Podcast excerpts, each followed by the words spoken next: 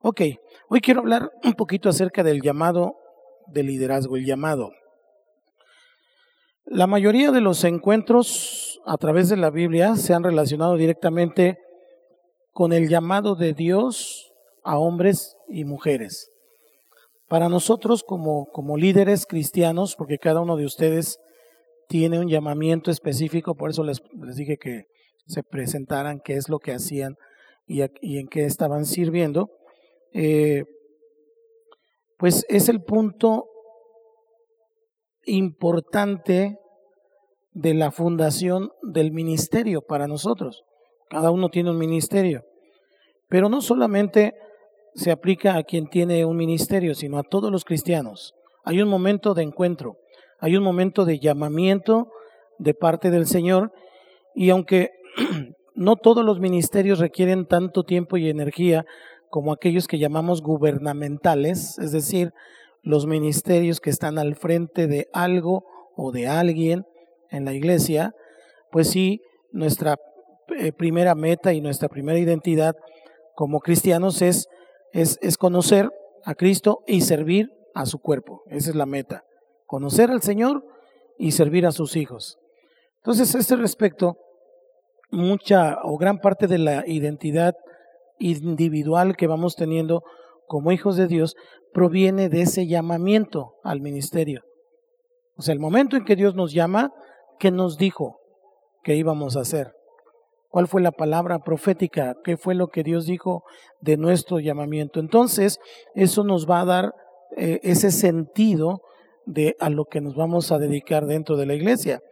Entonces, si ya nosotros estamos ahora sirviendo, pues estamos descubriendo poco a poco con los dones, con las habilidades que Dios nos ha dado, qué es lo que nosotros tenemos que hacer. Entonces, lo que quiero explicar en este tiempo, vamos a tomarlo en dos partes, eh, es lo que, e, ese llamamiento que Dios nos ha dado y cómo Dios usa ese llamado como una parte de su plan para construir su iglesia.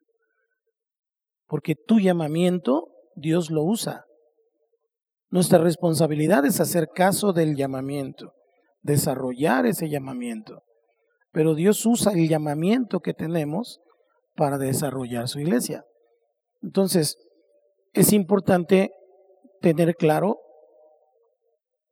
si ya hemos escuchado un llamamiento de parte de Dios. Si ya Dios nos ha dado ese llamamiento y si no, pues hay que descubrirlo, para que entonces podamos establecer exactamente cuál es nuestro lugar en el cuerpo de Cristo.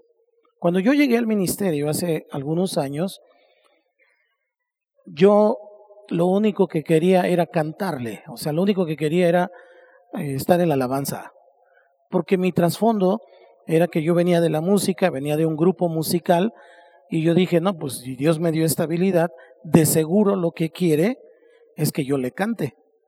Y entonces mi idea de llamamiento era ser un ministro de alabanza. Cuando Dios me da la oportunidad de servirlo en el ministerio de la alabanza, me doy cuenta que no era ese el asunto total, era parte, era solamente una fracción. ¿Me escuchan bien allá atrás? ¿Sí? Era una fracción, pero no era el llamamiento principal después de muchos años, después de orar, de predicar, de viajar, de, de todo lo que se hace en el ministerio, finalmente hoy yo sé, yo sé que Dios me llamó a ser un pastor. Y que tengo algunas características dentro de esas, de esas, eh, eh, esos dones que se llaman de la ascensión, que se encuentran en Efesios, cuando Cristo asciende, da dones a su iglesia que son apóstoles, profetas, evangelistas, pastores y maestros. Entonces ahora me doy cuenta que yo soy un pastor que tiene ciertas características de maestro y que probablemente pueda funcionar en lo profético. Me gusta ser profético cuando alabo al Señor, me gusta ser profético cuando cuando predico, cuando doy un consejo, es como mi forma. Y hoy, por la gracia del Señor, también el Señor me ha llamado a ser un trabajo apostólico con las diferentes iglesias y los diferentes ministerios, no solamente dentro del centro cristiano, sino de donde Dios me ha dado la oportunidad de tener cierta influencia. Ese es un trabajo apostólico. Entonces, finalmente nuestras predicaciones siempre son evangelísticas.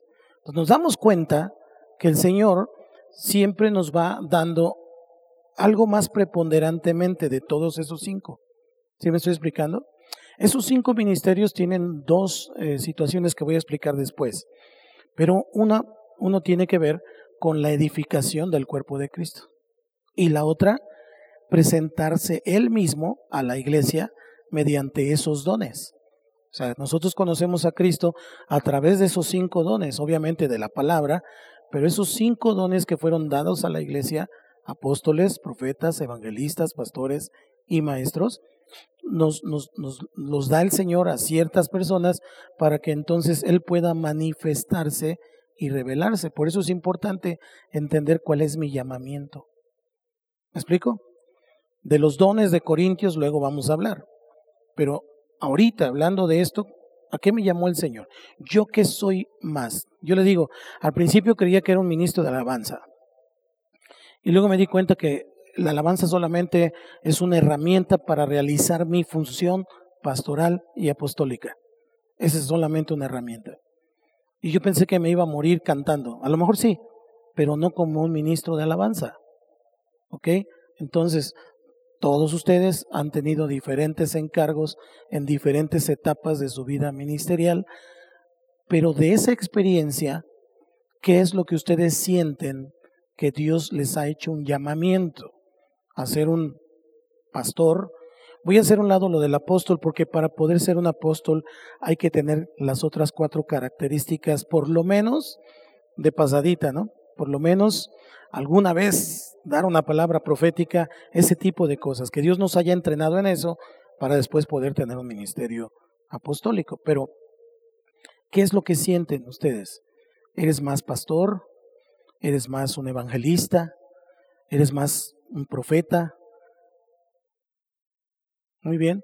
Es importante, no es necesario que ahorita contesten todos, pero es importante ir pensando hacia dónde Dios me lleva, porque esa es la inclinación de nuestro corazón, y no porque nosotros la hayamos puesto, sino porque Dios nos dio ciertas características en todos los sentidos, espíritu, alma y cuerpo, que tienen que ver con ese llamamiento de parte de Dios. Ahora, la plenitud, el sentirnos bien haciendo lo que hacemos, se encuentra en encontrar esa parte. En lecciones anteriores o en tiempos anteriores yo les dije, Hace muchos años que yo no me levanto a trabajar, me levanto a ser quien soy, porque me siento pleno haciendo lo que hago.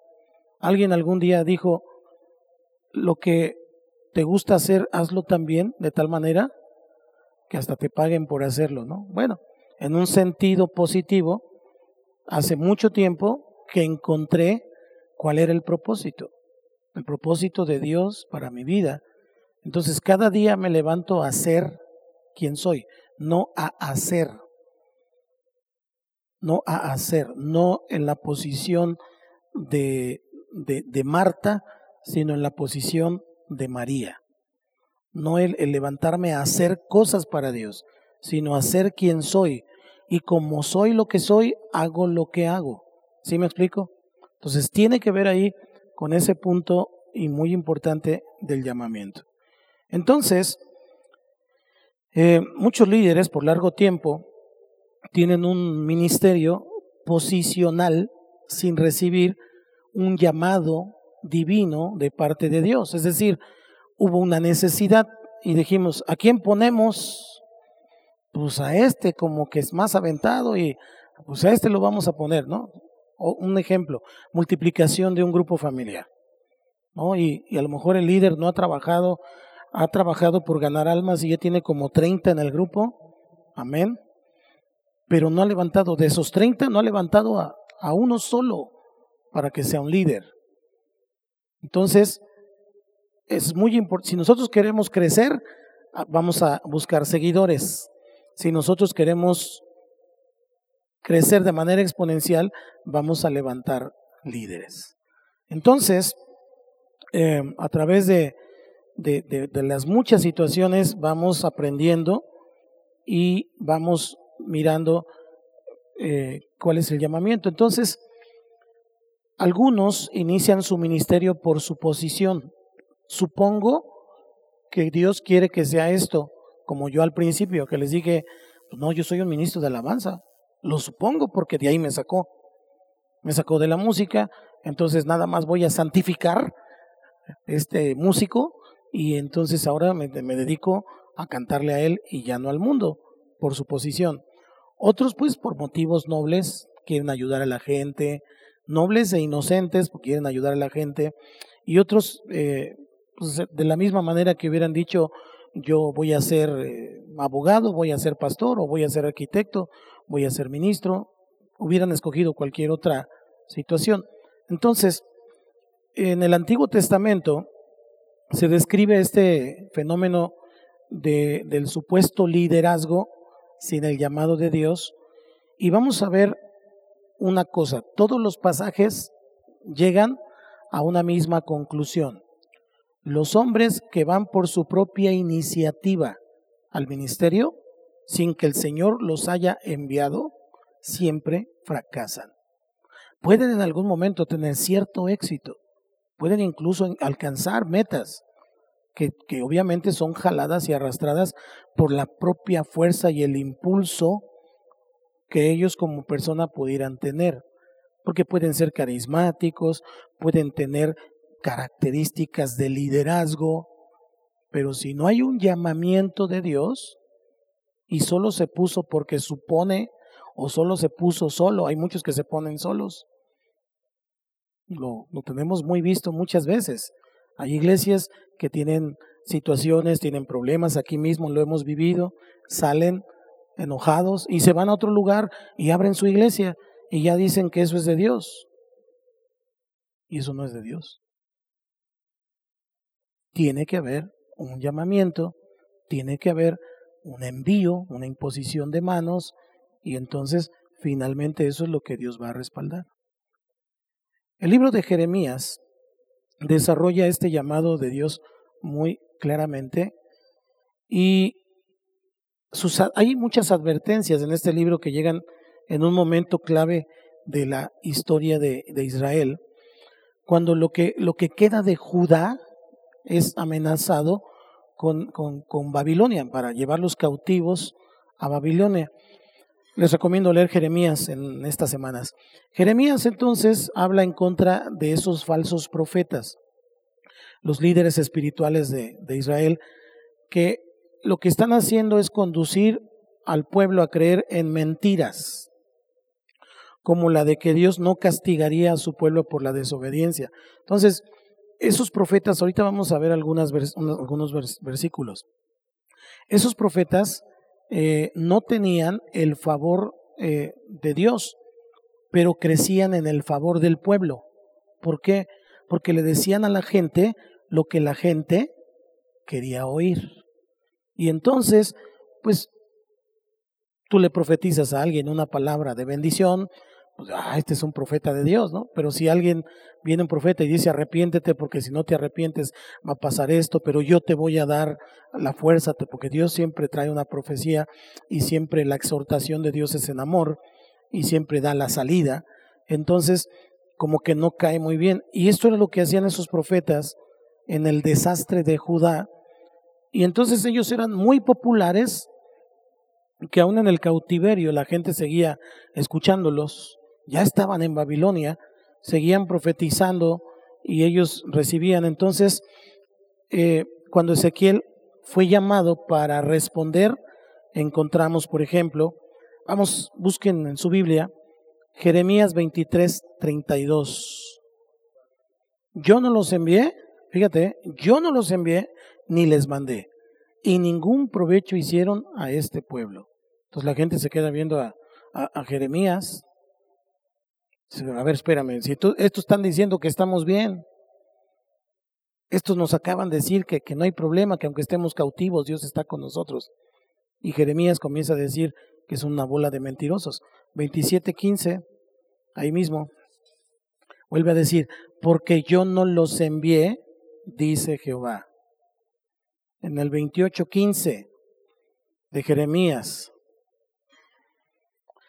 también en el 28:15 dice, entonces dijo el profeta Jeremías al profeta Ananías, ahora oye Ananías, Jehová no te envió, y tú has hecho confiar en mentira a este pueblo. En mentira. El 29.9, ¿alguien lo quiere leer? De repente somos muy dados a escuchar a cualquier persona o a cualquier profeta, sin investigar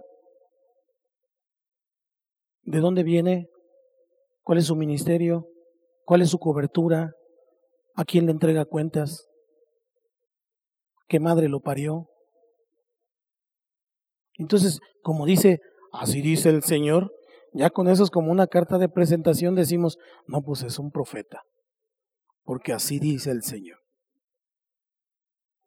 En ese sentido tenemos que ser muy cuidadosos. Yo soy muy cuidadoso en la congregación de invitar personas o de ah, gente que venga a predicar o que venga a decir, porque finalmente creo que aunque es bienvenido siempre, y ha, estado aquí muchas personas, finalmente yo siempre procuro que sean ministerios comprobados, ministerios que tienen una solvencia no solamente de cobertura, sino moral, y que tienen una relación con nosotros como familia, como centros cristianos. Y bueno, hemos tenido la bendición hasta de Bill Hammond aquí, predicando y, y profetizando, y, o sea, pero es, tiene que ser precisamente eh, comprobado eso. Ezequiel 13:6 dice, Ezequiel 13:6, vieron vanidad y adivinación mentirosa. Dicen, ha dicho Jehová, y Jehová no los envió.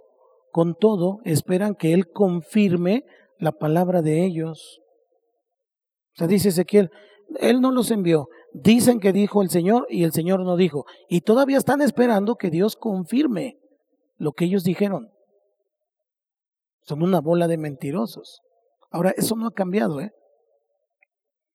Eso no ha cambiado, porque finalmente hasta estos tiempos podemos encontrar muchas personas, falsos profetas, que andan por todos lados. Entonces, tenemos que entender que Dios rechaza el falso liderazgo.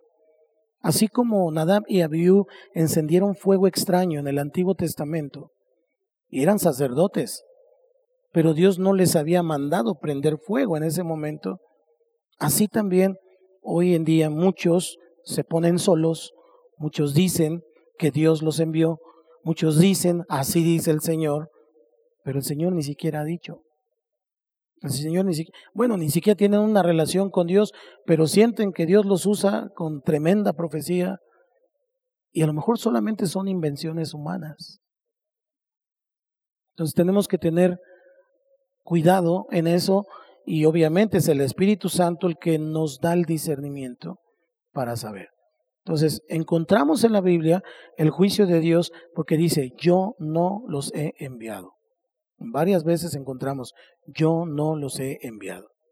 Entonces los líderes van trabajando a través del tiempo sin un llamado divino y van trabajando eh, con sus fuerzas y entonces ¿quién sufre por eso? ¿Quién? La iglesia, el pueblo. El pueblo, porque van siguiendo a alguien que no tiene un llamamiento.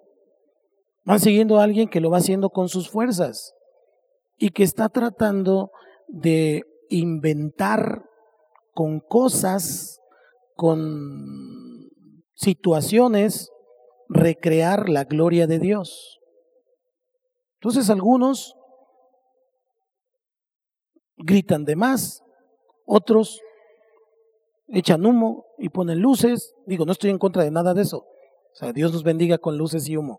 Amén.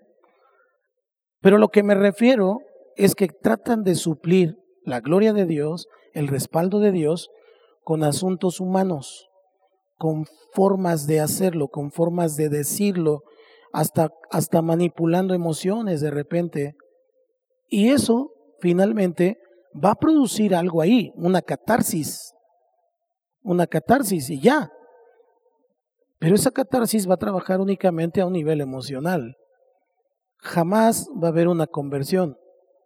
Es como en los alcohólicos anónimos, el cuarto quinto paso. Hay una catarsis y finalmente, si esa persona no tiene un encuentro con Dios después de esa catarsis, finalmente va a cambiar un vicio por otro. Va a dejar de tomar, pero va a fumar. Va a dejar de tomar, pero se va a volver neurótico, o va a andar con un montón de viejas, o va a hacer cualquier otra cosa, o se va a separar de su familia. Después de curado, se divorcia. ¿Sí me explico? Porque solamente fue un nivel emocional. Tiene que venir Cristo, que es el que rompe las cadenas, que es el que liberta a los cautivos, a salvar a esa persona y sacarla de ese tipo de cosas. Entonces, eso solamente es posible cuando el ministerio es auténtico. Y cuando digo auténtico, es precisamente como un producto. Un producto podemos ver que uno es auténtico y el otro es pirata. Entonces, un ministerio pirata es un ministerio que se ha puesto solo que nadie lo mandó, que Dios no dijo, yo te mando a este lugar, yo te envío, yo te respaldo, yo tengo una cobertura para ti. Por eso es importante, y a lo mejor allá mis hermanos de Cuautla, es importante que de repente hay cosas en la iglesia, hay situaciones en la iglesia que es mejor aguantar, que es mejor esperar, hasta que Dios traiga una solución, porque la iglesia es de Dios. Entonces Él sabe los tiempos, los momentos, Él sabe por qué está pasando lo que está pasando, nos está haciendo crecer, nos está haciendo eh, tener un, una visión, un parámetro más amplio de lo que es la iglesia, el ministerio. Tal vez nos ha puesto ahora un sentir por las almas más profundo que antes de que pasara todo esto. Y eso entonces nos va llevando a entender que tenemos un llamamiento. Cuando alguien dice, no, pues yo ahí está, ahí muere, ahí nos vemos, esa es la fácil y está bien, está bien. Pero si hay un llamamiento, entonces Dios hará que aguante, me dará la fuerza, me dará el valor, porque tengo un llamamiento, porque Dios me plantó, porque soy un instrumento, porque Dios me usa y porque detrás de mí hay otras personas que también la van a pagar. ¿Sí me explico? El punto es, que el pueblo sufre cuando no hay un llamado divino, cuando no es Dios. Entonces, estos que vimos en Jeremías, pues no fueron enviados por Dios. ¿Quién los envió? ¿Quién sabe? Entonces tenemos que preguntarnos cómo son enviados. Pueden ser tres cosas. El diablo, la voluntad de ellos mismos o la voluntad de alguien más, la voluntad del hombre. Sé que ustedes como líderes han leído el Antiguo y el Nuevo Testamento varias veces.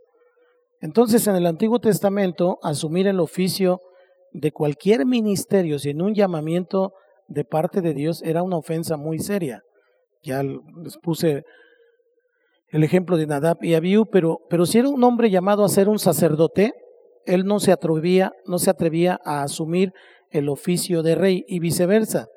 Si era un hombre llamado a ser rey, no podía asumir el, el, oficio o el llamamiento de sacerdote porque estaba fuera de su alcance.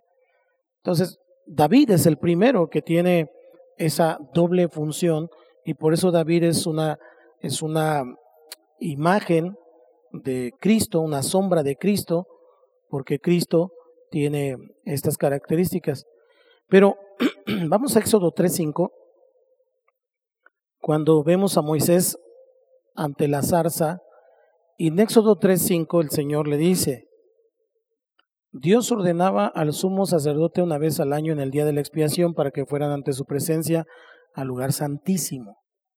Este encuentro que tiene Moisés ante la zarza era el lugar de Dios. Dios estaba presente. Entonces, esa es la razón por la que le dice, quita el calzado de tus pies. Entonces, cuando un sacerdote, el sumo sacerdote, tenía que entrar una vez al año a ministrar en la presencia del Señor, era literalmente tomar su vida en sus propias manos y estar dispuesto a morirse delante del Señor.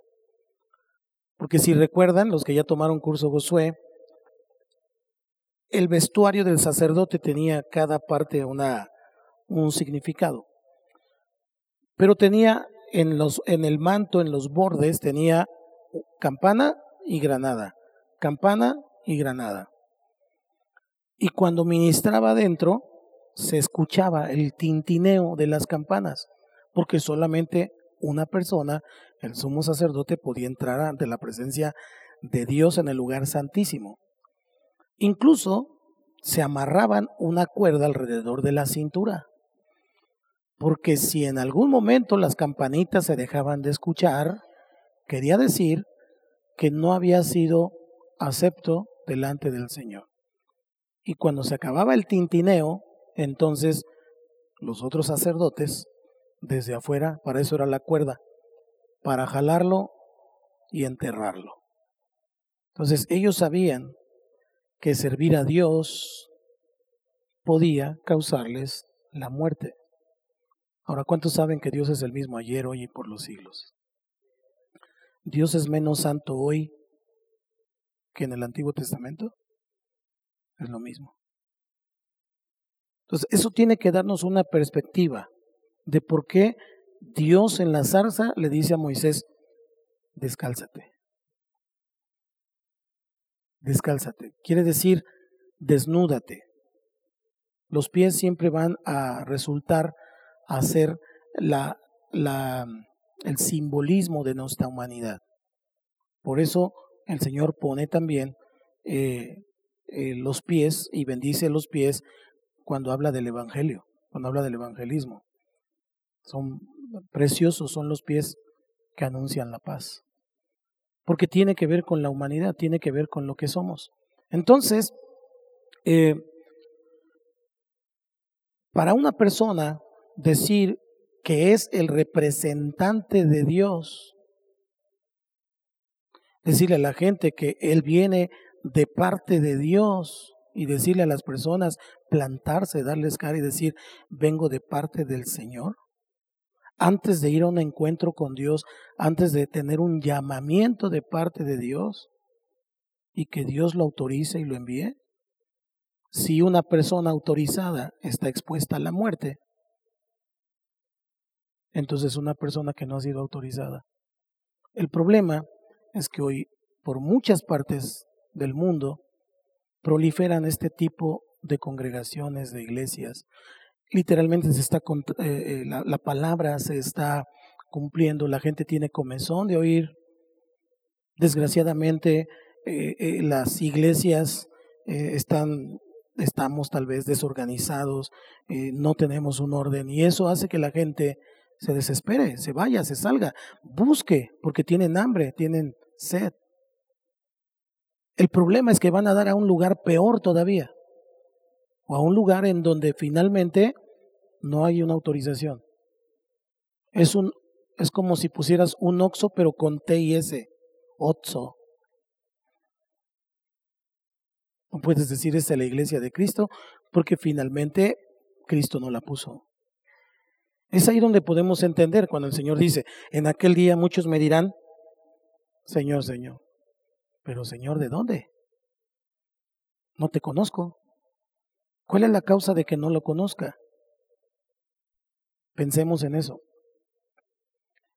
Entonces, lo primero que nosotros tenemos que hacer, y esto es constante, es ir ante la zarza, es ir ante la presencia de Dios porque es Dios el que nos limpia, es el Dios el que nos purifica, y no solamente nuestra vida, nuestras intenciones, nuestras necesidades. Eh, eh, hay, hay muchas cosas que en la presencia de Dios ha quitado, ministerialmente hablando, hay de repente frustraciones, hay reacciones que quisiera tener contra ciertas situaciones, contra ciertas personas, y, finalmente no lo hago. ¿Por qué?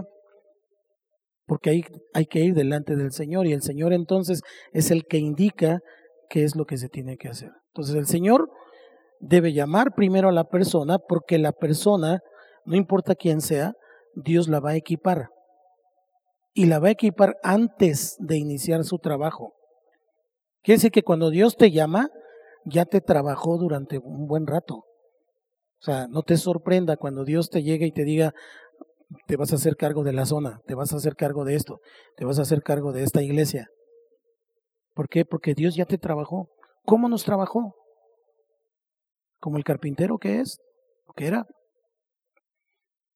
Así, cortándonos, lijándonos, quitando las aristas, hasta que nos va dando como una forma y esa forma tiene que ver con una designación dada por Dios. Una designación. Y esa palabra es muy importante, designio, designio. Es muy importante. Dios designa.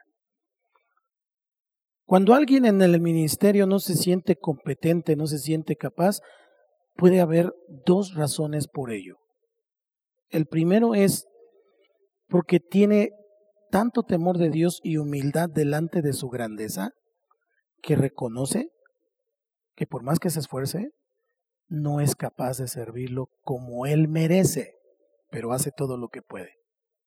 Y la otra es porque no sea su llamamiento, es porque no tiene las características necesarias, porque solamente fue una suposición o porque fue la idea de alguien o fue su propia idea ponerse en ese lugar. Y eso entonces va a traer mucha frustración, primero a su propia persona, familia, y después al resto de la gente que lo siga o que tenga eh, bajo su cobertura.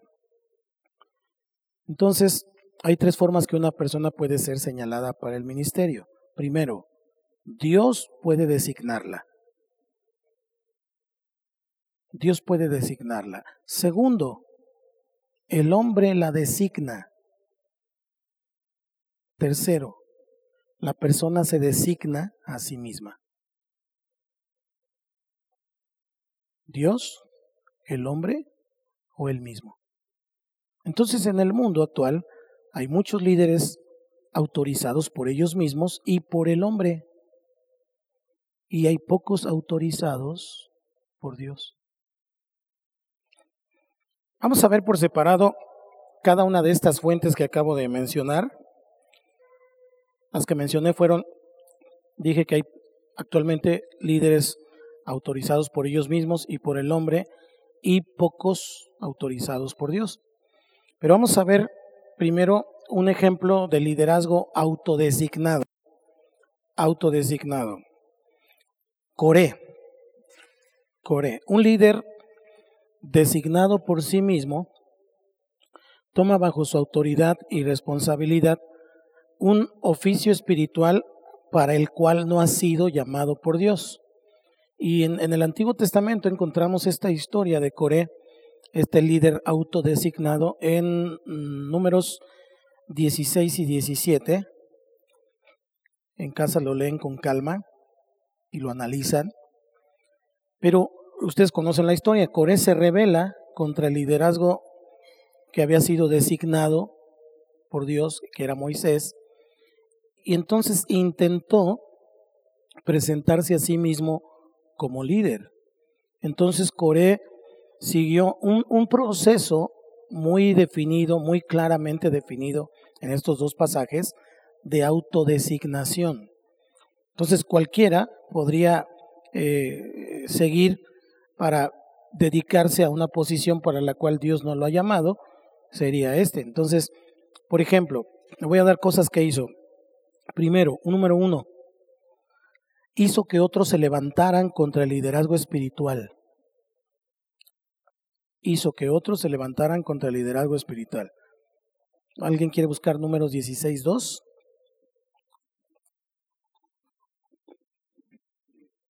Y no lo cierre porque vamos a estar ahí en números 16. Adelante, Miguel.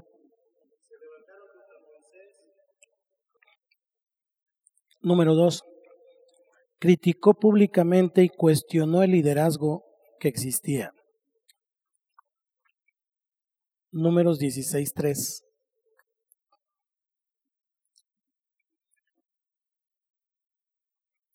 Otra vez, ¿estás ahí, no, Miguel?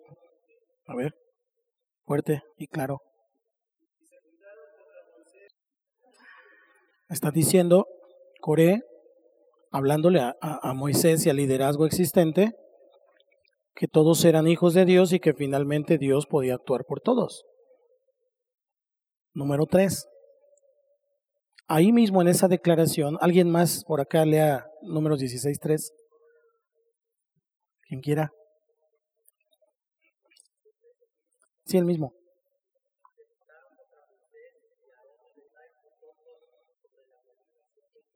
Estaban cuestionando por qué ellos, ¿no? Entonces,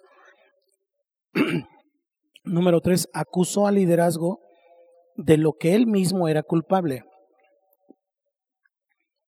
Él mismo se estaba queriendo poner como líder y estaba acusando al liderazgo de eso. Número cuatro. Alguien busque el versículo 10. 16, 10. Así es. Entonces, ¿qué pasa ahí? Anoten, no estaba satisfecho con la posición que se le había dado. no estaba satisfecho con la posición que se le había dado. Es decir, continuamente quería más autoridad y una posición mayor. No, no era una persona que tenía contentamiento con lo que Dios le había dado, siempre quería más. Entonces, estamos analizando este asunto. Número 5 y último, en el versículo 11, 16, 11.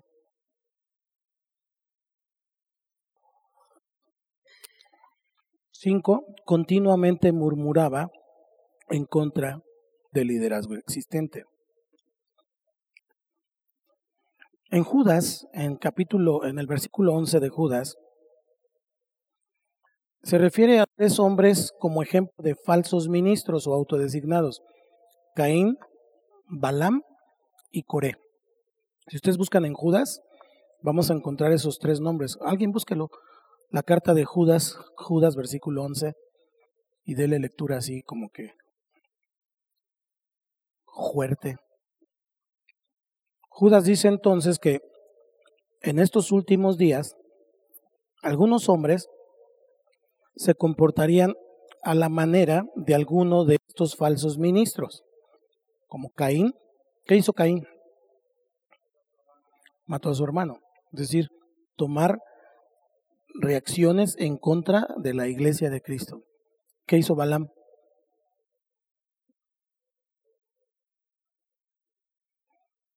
Cobraba por profetizar. ¿Y qué hizo Coré? Lo estamos viendo. Entonces, la manera de Coré es la del hombre que se designa a sí mismo para un oficio divino sin el llamado de Dios. Y puedo mencionar aquí a otros, ¿no? Puedo mencionar al mismo hijo de David, Absalón. Entonces, pero Coré específicamente representa al hombre que por su propia voluntad, de manera presuntuosa, quiere autoridad que no le ha sido dada. ¿Me explico? Hay cosas que, que se ven y pues no se juzgan porque se están viendo. Hay situaciones que tienen que ser comentadas, pero hay asuntos como el que estamos viendo de Coré que no le correspondían pero su intención en el corazón es equivocada, porque lo que él quería era una autoridad que no le había sido conferido. Entonces se levanta en contra del liderazgo ordenado por Dios y eh, podemos ver ese tipo de liderazgos hoy en muchos lugares del mundo. Segundo tipo de liderazgo, que es el, el liderazgo designado por el hombre. Y aquí vamos a poner de ejemplo a Saúl el rey Saúl. Los líderes designados por el hombre dicen, ellos dicen, recibir un llamamiento de Dios, pero el llamado es por la autoridad del hombre y entonces no representa la unción del Señor. Es como si en este momento yo le dijera a alguno de ustedes, en mi calidad de pastor, eh, vete a, Dime un pueblo, átate tú solo. Átate tú solo. Dime una ciudad, un estado, un municipio. ¿Eh?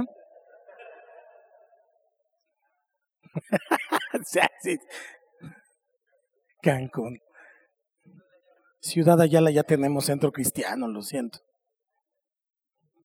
Y apenas.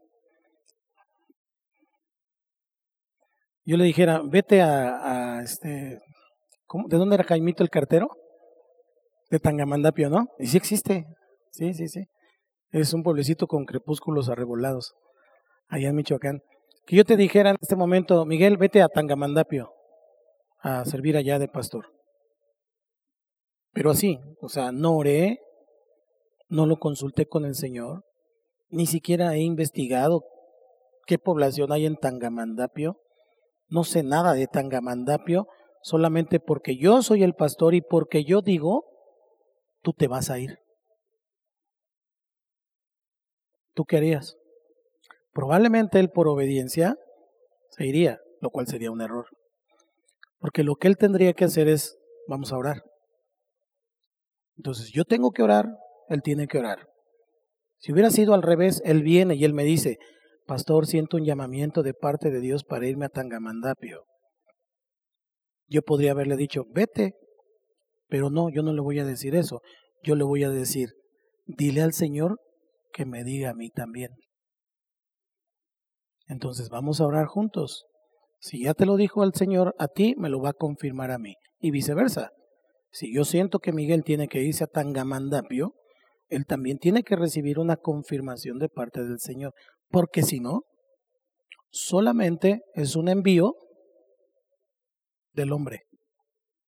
Y esa es la razón por la que muchas misiones fracasan.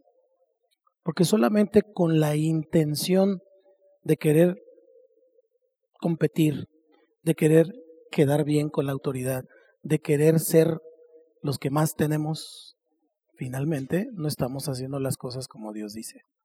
Y nos metemos en problemas solitos, porque ya sabemos que esta guerra no es contra carne ni sangre. Y esta guerra no se puede ganar más que con las armas de Dios. Pero si vamos desprovistos de la cobertura y de las armas de Dios, lo único que va a pasar es que nos van a dar una arrastrada, bueno, a ti. Porque yo aquí voy a estar muy en paz. Pero a ti que vas a ir a remover allá, que vas a ir allá a agitar los aires y hacerle la bronca al diablo, y el diablo va a decir, ¿como de parte de quién vienes? A Jesús lo conozco, ¿y tú quién eres? ¿Por qué? Porque no hubo una autorización de parte de Dios. ¿Se acuerdan de aquellos que querían echar demonios? Aquellos que se dedicaban a la magia y querían echar fuera demonios, vienen y le dicen a un endemoniado, te conjuro en el nombre de Jesús, el que Pablo predica. El demonio le contestó, pues a Pablo y a Jesús lo conozco, pero ¿y tú? Y sobres. Se les fueron encima. Entonces sería irresponsabilidad mía y sería irresponsabilidad de Miguel ir a ganar gente o ir a pelear una batalla que no nos corresponde. Necesitamos orar. Bueno, ese es el asunto. Pensemos a nivel global o a nivel movimiento, si quieren, cuántas iglesias, cuántas misiones han sido enviadas por el hombre y cuántas fueron un llamamiento de parte de Dios. Ahora, no quiere decir que si hay un llamamiento de parte de Dios y es puesto a alguien y ese alguien se echa a dormir y no trabaja y no le echa ganas, va a decir es que no era de Dios. No, también tiene que hacer su parte. Pero tiene que haber, a lo que me refiero es que tiene que haber un discernimiento. Entonces, el liderazgo designado por los hombres es muy común en esta sociedad actual, porque hay una fuerte tendencia hacia el humanismo y en el mundo eh, la gente está, en el humanismo la gente está centrada en el hombre, el hombre es el centro y no es Dios. Entonces dicen, vamos a tal pueblo y vamos a tal ciudad porque ya hay mucha necesidad. Pues necesidad hay en todas partes. Pecadores hay en todas partes. Entonces esa no es una premisa correcta, porque eso es un humanismo cristiano. Vaya contradicción.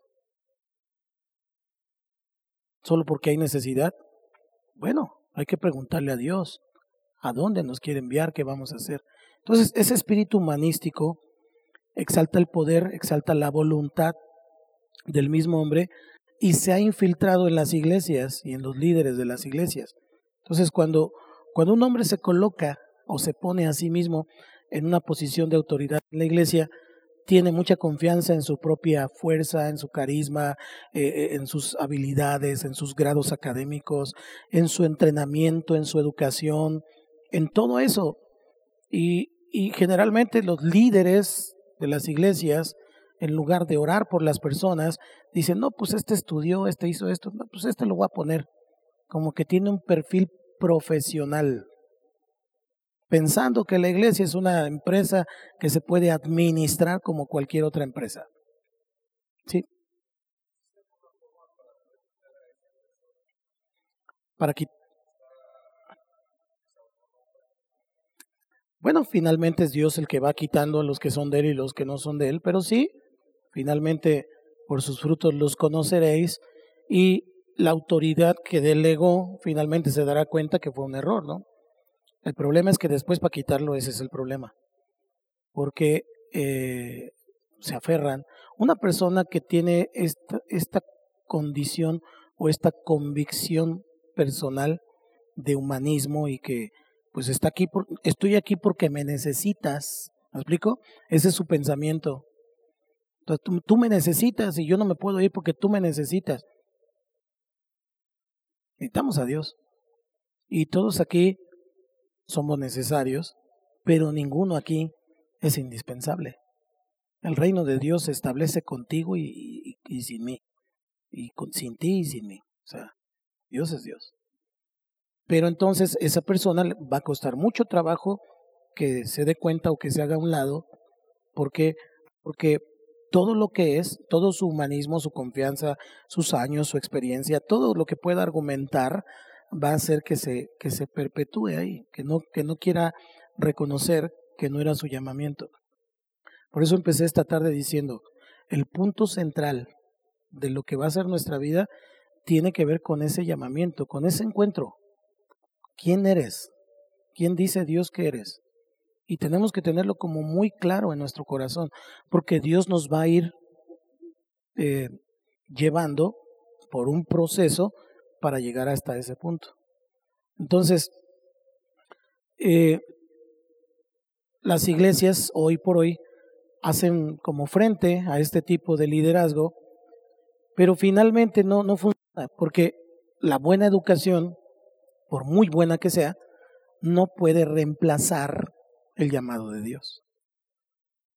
Ya podemos tener aquí al mejor de los teólogos, pero si estudió teología solamente como una carrera universitaria y no tiene un llamamiento de Dios, solo será un poco de conocimiento, pero no habrá un respaldo de parte del Señor.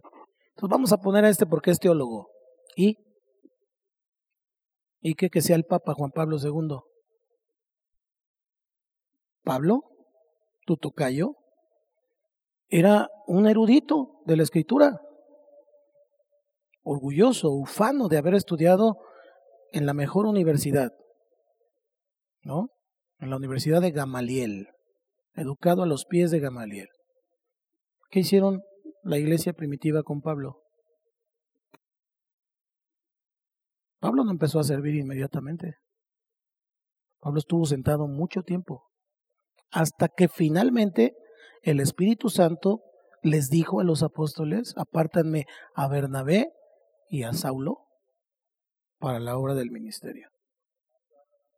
Como ocho años. Y Pablo pudiéramos decir, trasladándolo a estos tiempos, pues que Pablo traía todos los títulos universitarios. Era el que más impresionaba. Ahora sí, después, con el llamamiento, eso que Pablo conocía y eso que Pablo sabía fue usado por Dios. Y es el más eh, exitoso escritor del Nuevo Testamento, exitoso en el sentido de que fue el que escribió más. ¿Me explico? Pero Dios lo usó. Si Pablo hubiera dicho y hubiera sacado la charola y hubiera querido charolear a todo el mundo, aquí nadie más, aquí ninguno de ustedes sabe lo que yo sé de las escrituras, entonces eso hubiera sido un asunto que no tiene nada que ver con un llamamiento de Dios. Pero gracias a Dios Pablo se sometió y aprendió la lección y finalmente ya humillado, ya tratado por el Señor, reconoció que por la gracia de Dios soy lo que soy. Eso lo declaró él. Entonces, el único que brinda la unción y la verdadera autoridad de Dios es el Espíritu de Dios. Entonces, la iglesia de hoy no necesita de un liderazgo hecho o entrenado o llamado por el hombre. La iglesia de hoy necesita líderes que tengan un llamamiento de parte de Dios, un llamamiento que, que, que, que les arda en su corazón y que digan, está pasando esto, está pasando aquello, siento que el barco se hunde, pero aquí me paro porque Dios está conmigo, porque Dios me llamó, porque Dios me designó, porque Él me puso aquí, porque Él tiene un plan conmigo, no sé a dónde voy, no sé qué voy a hacer todavía, pero yo sé que Dios me llamó. Eso es lo que se necesita. Los líderes que son designados por el hombre siempre van a mirar su ministerio como un profesional mira su carrera. Un dentista, por ejemplo. Un abogado, sin agraviar lo presente. un este un psicólogo, ahí tenemos a Nacho ahí atrás. Un ingeniero, ¿no? O sea, sin agravar lo presente, como, como profesionista, pues tú vas viendo tu carrera que va en ascenso por los logros, por, por todo ese tipo de cuestiones. Un líder en Cristo va viendo su crecimiento al revés, más por los fracasos que por los éxitos, más por lo que por lo que ha reído, más por lo que sufre que por lo que goza. Es al revés. Entonces, este llamamiento de parte de Dios es totalmente opuesto a un llamamiento, a un liderazgo del mundo. Entonces, el ministerio es más que una buena carrera en una buena institución. Eh, eh, un peligro que yo les decía en alguna lección anterior es, es, convertirnos en cristianos profesionales, ¿no? Que ya, ya sabemos cómo funciona. Como yo ya sé cómo se predica, entonces ya no oro, ya no ayuno, ya no lo intento antes de. Ya sé cómo se predica. Lo he hecho tantas veces que pues ya soy profesional. ¿Me explico? Ya no hay un temor. Ya, ya no es eso de que, híjole, me tengo que preparar un día antes, por lo menos, dos días antes. Y si me dicen el mero día, pues ni modo, pero yo tengo una comunión con Dios, tengo una relación con Dios y pues, voy a predicar. Pero hay ese sentir. Y un profesional, dígame a la hora que sea, yo lo voy a hacer. Y eso pasa con ministros de alabanza, con predicadores, con líderes, con, con quien sea, que no tenga ese pensamiento. Entonces, su carrera, su ministerio, lo van tomando como una carrera y lo van viendo así. Entonces dicen, voy en ascenso. Primero soy este líder, luego soy supervisor, luego soy pastor de zona, luego me voy a ir a una misión, voy a ser pastor de una iglesia y van pensando así como en escalafón pero no es así. Déjenme decirles que en Cuernavaca yo entré al Ministerio de Alabanza. Tuve seis meses sentado, enredando cables y, y yo me sentía que cantaba, pero como mejor que Luis Miguel, ¿no? Pero el Señor me aplastó seis meses antes de darme chance de cantar en el coro. Raúl Reyes me la aplicó. Que Dios lo bendiga de todos modos. Somos buenos amigos. Somos buenos amigos. Entré a su grupo y entonces él me la aplicó y me sentó. Y yo decía, ¿por qué me sienta este que no, no ha oído cómo cantó? Yo no entendía. Yo no sabía. Pero finalmente empezamos a crecer. A los seis meses recibimos un grupo familiar. A los, a los seis meses se multiplicó y ya cuando vimos teníamos cuatro grupos familiares. Yo pensé, en algún momento vamos a ser supervisores. No, el pastor un domingo bajando de la alabanza me dijo, vete a Yautepec, predicas. ¿Qué predico? No sé. ¿Quién va a predicar? Tú, ¿no? Sí, pues pregúntale al Señor qué quiere que prediques. Así. Esa fue su respuesta. Vine, prediqué allá afuera en la carpa. Ah, había problemas en esta iglesia. Finalmente, como a los cuatro domingos, me dijo, ¿qué sientes? pues está adorando o que te quieres quedar allá. Yo siento que sí. Pues siento que también. Y ya, de líder a pastor de una iglesia. No hay escalafón. Ahora la pregunta es, ¿hubo o no hubo un llamamiento de Dios? Porque cuando Dios llama, capacita. Entonces Dios no elige a los capacitados, capacita a los elegidos. Entonces nosotros hemos sido elegidos por Dios. San Juan 15. No me elegisteis vosotros a mí, que yo os elegí a vosotros y os he llamado para que llevéis mucho fruto. Tenemos entonces que cambiar eh, ese paradigma que en algunos hermanitos de repente en las congregaciones pudiera eh, ir surgiendo. Entonces, sí me gustan los, lugares o instituciones teológicas en donde pues vamos aprendiendo ciertas cosas y está bien el SEMJO y está bien escuela avanzada, pero yo no tengo mucha confianza en una persona que dice, fui a estudiar, me gradué de pastor y ahora quiero que me den chamba. No funciona como en la medicina. Nadie se puede graduar de pastor hasta que es pastor. O sea, nadie puede saber lo que es pastorear almas hasta que tiene dos o tres, o por lo menos hijos, pues. ¿Me estás oyendo? Por lo menos hijos. Entonces, el hombre no es el que escoge la profesión del ministerio. Dios es el único que, que ejerce la elección y el hombre solo responde a esa elección. Dios dice, tú. Entonces ya te toca decir, sí o no. Es todo. Entonces, realmente es muy presuntuoso entrar al ministerio simplemente porque uno puede hablar varios idiomas o porque tengo visa. Mándeme a Estados Unidos, yo sí tengo visa. ¿Y? o sea, de verdad, así han ido hermanos con el pastor Jacobo a decirle que los mande a las iglesias de Estados Unidos a visitarlas, a supervisarlas, porque ellos tienen visa, ¿no? O sea, yo tengo estos estudios, yo, yo hice esto, yo tengo esta experiencia, yo trabajé allá o acá. Pablo es maestro de los cursos porque haya dado eh, clases y cátedra en la universidad, en la universidad, en la UAM o en otras universidades. Él es maestro porque tiene un llamamiento de maestro. ¿Y porque cuántos años tienes en la iglesia? Diez años. En diez años te convertiste en mi consuegro.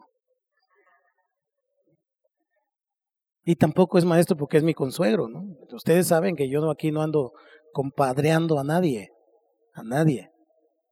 Aquí el que tiene que ser, el que sirve es porque tiene un llamamiento.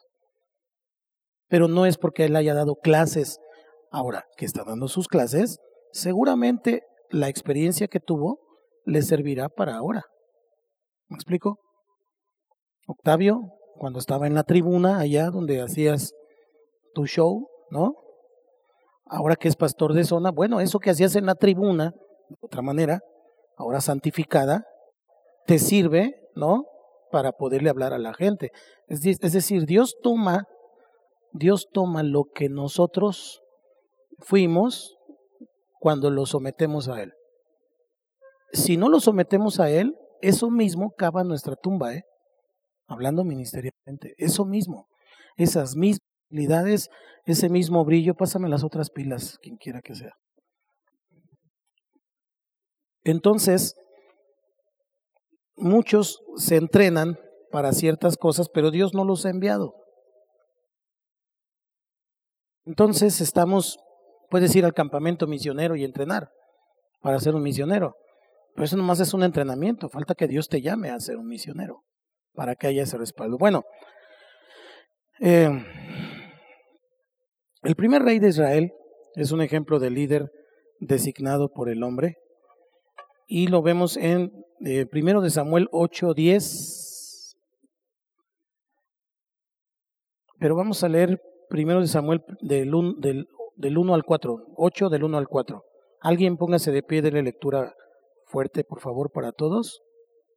Adelante, Miguel, para que te escuchen. Primero Samuel 8, del 1 al 4 y luego el 10. Ok, vamos a ver esta primera instancia.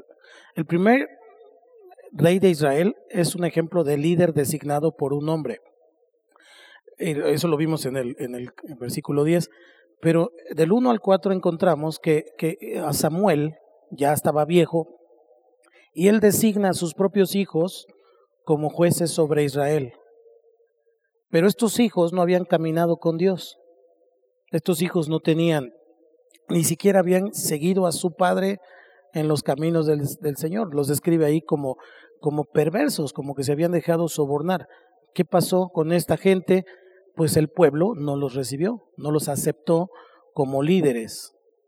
Entonces le pidieron a Samuel que les diera un rey, como, como, como lo tenían todas las otras naciones. Y entonces en ese tiempo Israel no, no había tenido rey eh, más que del rey de reyes, que era Jehová, y entonces por eso cuando le piden rey, el Señor se, el Señor se pone triste, porque él era su rey, y él había designado jueces de parte de él. Entonces Israel tenía una teocracia, era una teocracia, pero ahora ellos querían que los gobernara un hombre. Entonces Samuel, muy disgustado, fue al Señor y Dios le dijo que le diera al pueblo, a Israel, lo que ellos querían. ¿Qué querían? Un hombre que los gobernara. Entonces, el Señor le, dijo que, que no lo habían rechazado a él como líder, sino que habían rechazado a Dios. Samuel se tomó la, la atribución diciendo, ya no me quieren. No, ya no querían a sus hijos malvados. Samuel había hecho su parte en su tiempo. Pero estos hijos eran depravados, estos hijos nadie los quería, entonces por eso piden rey. Entonces Samuel, este, vemos la historia, vamos a leer del 11 al 17, 8 del 11 al 17, ahí está Nachito, ya lo tiene a la mano, sale. Wow. Esta descripción se puede aplicar a los líderes que son designados por el pueblo en la iglesia del mundo actual. Muchas denominaciones tienen sus juntas para poder elegir a su pastor, para poder elegir a los diáconos y hacen sus juntas, conocen, ¿no? Algunos movimientos hacen eso. Pero no son los hombres los que tienen que designar quién. Es Dios el que designa. Ahora, vamos a checar algo y pongan atención. En el versículo 11 dice, tomará a vuestros hijos y los pondrá en sus carros. En el 12, los pondrá a sí mismo que en sus campos y cieguen sus mies, que hagan sus armas. El del 13, tomará también a vuestras hijas para que sean perfumadoras, cocineras y amasadoras. En el 14, tomará lo mejor de vuestras tierras, de vuestras viñas. En el 15, diezmará vuestro gano. En el 16, tomará vuestros siervos y vuestras siervas. En el 17, diezmará también vuestros rebaños y seréis sus siervos, etc. ¿Cuál es la frase clave aquí? Tomará. Él tomará. Tomará. El líder designado por el pueblo y no por Dios está destinado a robar, está destinado a explotar al pueblo del Señor. Entonces él va a obtener lo que quiere y necesita a expensas de sus ovejas. No le interesan las necesidades de su rebaño y lo que estamos viendo es un, es un retrato del explotador. Al contrario, de lo que es el verdadero pastor. El verdadero pastor lleva a sus ovejas a las aguas, a los pastos verdes, los cuida, los pastorea. El pastor va a morir por sus ovejas. El explotador se traga a sus ovejas. Entonces, un líder designado por el hombre está más interesado en sus propios deseos, en sus propios asuntos, que en los de la gente a la que supuestamente fue llamado a servir.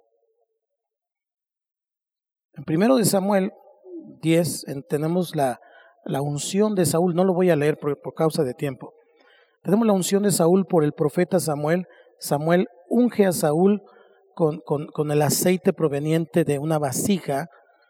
Todos los otros reyes fueron ungidos con el aceite vaciado del cuerno de un animal, no de una vasija. Y a lo mejor eso no lo captamos cuando lo leemos. Pero la vasija era un recipiente construido por los hombres para contener agua. Un cuerno era un recipiente hecho por la mano de Dios. Entonces, el cuerno que se tomaba de un animal que tenía que dar su vida para poderle quitar el cuerno, o sea, el animal tenía que ser sacrificado, y al tomar el cuerno, estamos entendiendo el sacrificio implícito de ese llamamiento. David, que fue elegido por Dios, si ustedes leen 1 Samuel 10, van a encontrar eso, la vasija, donde es ungido. Y luego cuando buscamos la unción de David, él fue ungido con el aceite divino vaciado del cuerno de un animal. Entonces, los líderes que son ungidos con un cuerno y no con una vasija, por el Espíritu de Dios y no por los hombres, son los que van a tener el respaldo. Una vasija representa voluntad humana, un cuerno representa sacrificio. Por último, el liderazgo designado por Dios. Ya que vimos estos dos errores que son los más comunes en la designación de los líderes, vamos a ver entonces ahora el patrón bíblico. La Biblia sigue siendo el manual para nosotros. Amén. Porque la Biblia es la que nos da esa guía que es necesaria en todas las áreas. Y Dios designa a los líderes en su función. Entonces, Dios designa a, los líderes en función de las capacidades que Él mismo da a cada uno. Entonces, somos elegidos por Dios, somos designados por Dios y puestos, esa parte es importante, puestos en el ministerio. Es decir, esto implica que Dios nos, nos elige, nos toma y nos pone. Nos pone. Entonces, las siguientes palabras que les voy a decir, designar, separar, llamar y enviar. Lo voy a repetir. Designar, separar, llamar y enviar. Esas palabras nos van a dar la visión de las escrituras sobre este llamado de Dios que él mismo hace a sus líderes, a los que él escoge. Primero, designar. La palabra hebrea para designar significa supervisar, cuidar, vigilar. Supervisar, cuidar, vigilar. Entonces les voy a dar algunas citas bíblicas, ustedes las leen en casa, donde la palabra designar, ya sea en hebreo, en griego o en arameo, dependiendo la cita. Números 1.50. Dios le, números 1.50. Dios le dice a Moisés, pondrás a los levitas. Pondrás a los levitas. Número 3. Números 3.10 le dice Dios, constituirás a Aarón y a sus hijos para que ejerzan su sacerdocio. Segundo de Samuel, segundo de Samuel 6:21. Fue delante de Jehová quien me eligió en preferencia a tu padre y a toda tu casa. Primero de Crónicas 15:16. Dijo a los levitas que designasen a sus cantores. Primero de Crónicas 15:19. Así, Hermán Asaf y Etán, que eran cantores, sonaban címbalos de bronce. Números 27 del 16 al 19. José fue el hombre puesto por sobre toda la gente, así dice. Hechos 6.3. Los apóstoles designaron diáconos con el objetivo de servir las mesas. Siguiente, palabra, separar. Dijimos separar también. La palabra hebrea para separar significa poner fuera de los límites, poner fuera de los límites y también significa colocar a un lado, colocar a un lado. Vamos a ver algunos ejemplos, anote las citas, en casa las leen. Deuteronomio 18 dice, apartó Jehová la tribu de Leví. Deuteronomio 32.8 el Señor hizo dividir a los hijos de los hombres. Primero de Crónicas 23:13 dice, y Aarón fue apartado para ser dedicado a las cosas santas. Primero de Crónicas 23:13. Luego, Romanos 1:1, donde dice Pablo, llamado a ser apóstol, apartado para el Evangelio de Dios. Gálatas 1:15. Pablo había dicho, me apartó desde el vientre de mi madre. Eso dijo Pablo. Y también Hechos 13:2. Dijo el Espíritu Santo, apartadme a Saulo y a Bernabé.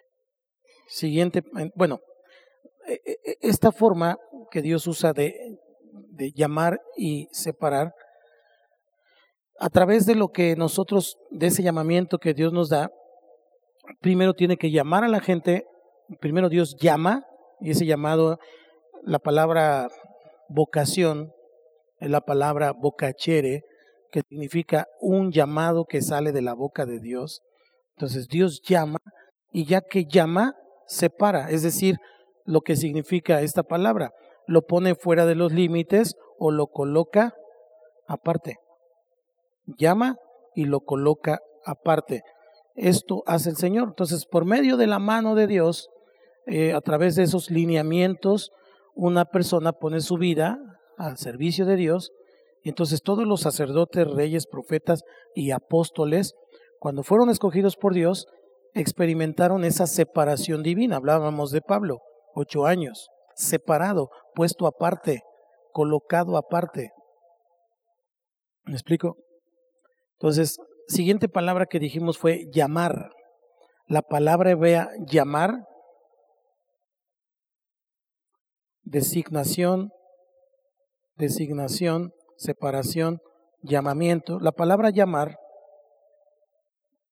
significa abordar a una persona, abordar a una persona como cuando vas caminando y te encuentras un amigo y lo abordas o no lo conoces, pero lo quieres conocer, lo abordas, ¿sí?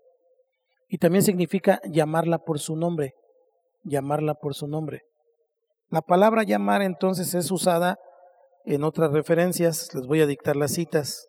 Ya leímos Éxodo 3.4, Éxodo 3.4, donde Dios llamó a Moisés de en medio de la zarza, ¿no? Éxodo 31, 2, dice, yo he llamado por nombre a, Basaleel. Primero de Samuel 3, 4 y 8, Jehová llama Samuel. Romanos 1, 1, ya dijimos, Pablo llamado a ser apóstol. Primera de Corintios 1, 1, también Pablo dice, llamado a ser apóstol de Jesucristo. Y Marcos 1, 20, donde dice, y luego los llamó, es decir, Jesús los llamó. Por último, la palabra enviar. La palabra hebrea para enviar significa enviar por una razón específica. Enviar por una razón específica. O sea, no es un envío como si yo le dijera a Iván, Iván, ¿puedes ir al Oxxo? Sí. ¿A qué? Tú ve. ¿Pero qué le traigo? Tú ve. O cuando te subes a, una, a, un taxi y le dices, me lleva por favor, ¿a dónde? No sé, a donde quiera.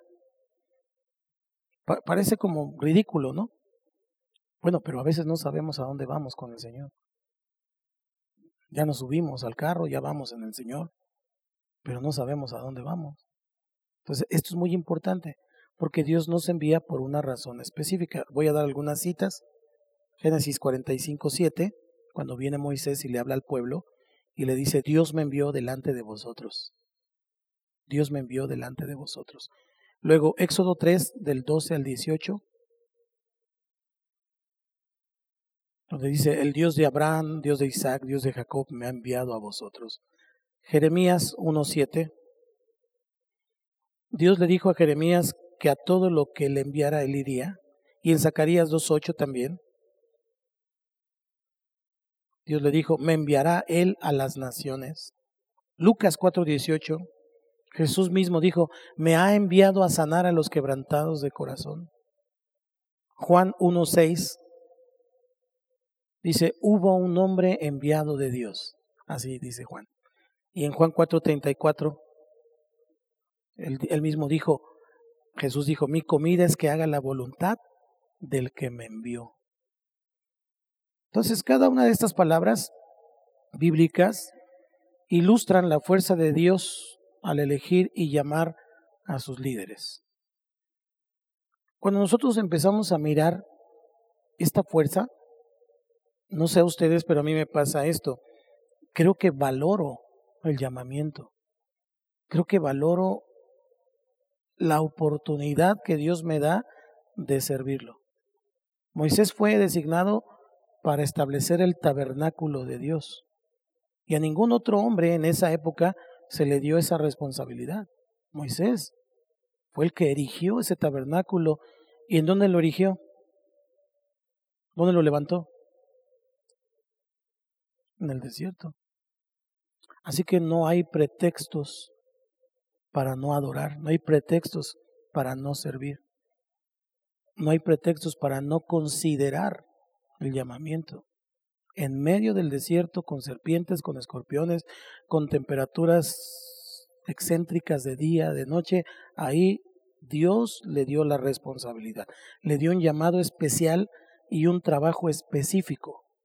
Llamado especial, trabajo específico. David fue señalado como rey de Israel. No fue un rey eh, elegido por los hombres, sino por Dios. Samuel ya quería elegir a alguno de los muchachos, pero Dios no mira el parecer, él pesa los corazones. Y eso es algo muy importante que como líderes tenemos siempre que cuidar. Les dije en una lección pasada, ¿cuál es tu principal herramienta como siervo? Tu corazón. Tu corazón es tu principal herramienta. Si pierdes tu corazón, perdiste todo. Sobre toda cosa guardada, guarda tu corazón porque de él mana la vida. Entonces, ellos no hubieran escogido a un pastorcito que trabajaba cuidando las ovejas de su papá en el monte para conducir una nación, pero Dios sí. ¿Por qué pudo David ser el más exitoso que ha tenido Israel. Por una razón. Dios puso su mano sobre él. Lo ungió. Él escribió, unges mi cabeza con aceite. Mi copa está rebosando. Lo eligió, lo llamó para cumplir el destino divino de Dios sobre David, pero sobre todo para cumplir su plan y propósito específico de Él. Entonces, todos los siervos del Señor que, que, recibieron un llamado específico para realizar un trabajo específico de parte del Señor, eh, eh, ha sido así.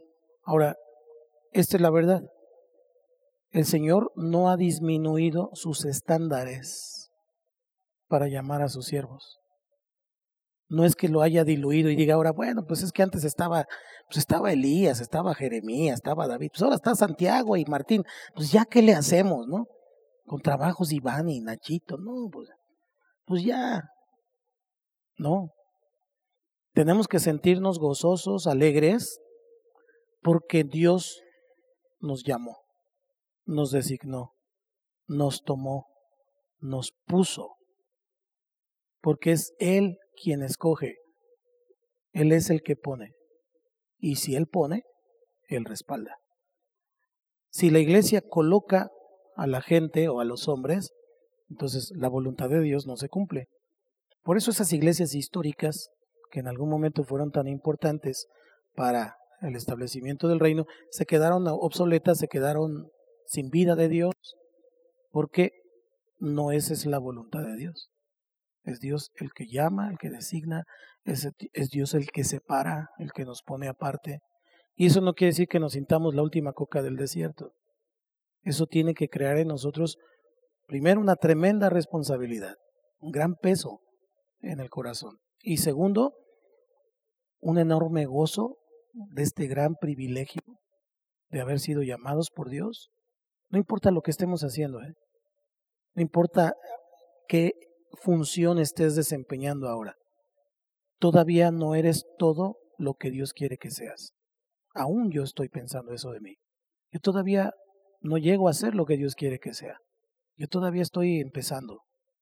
Así que gocémonos en el llamamiento del Señor. Y quiero orar ahora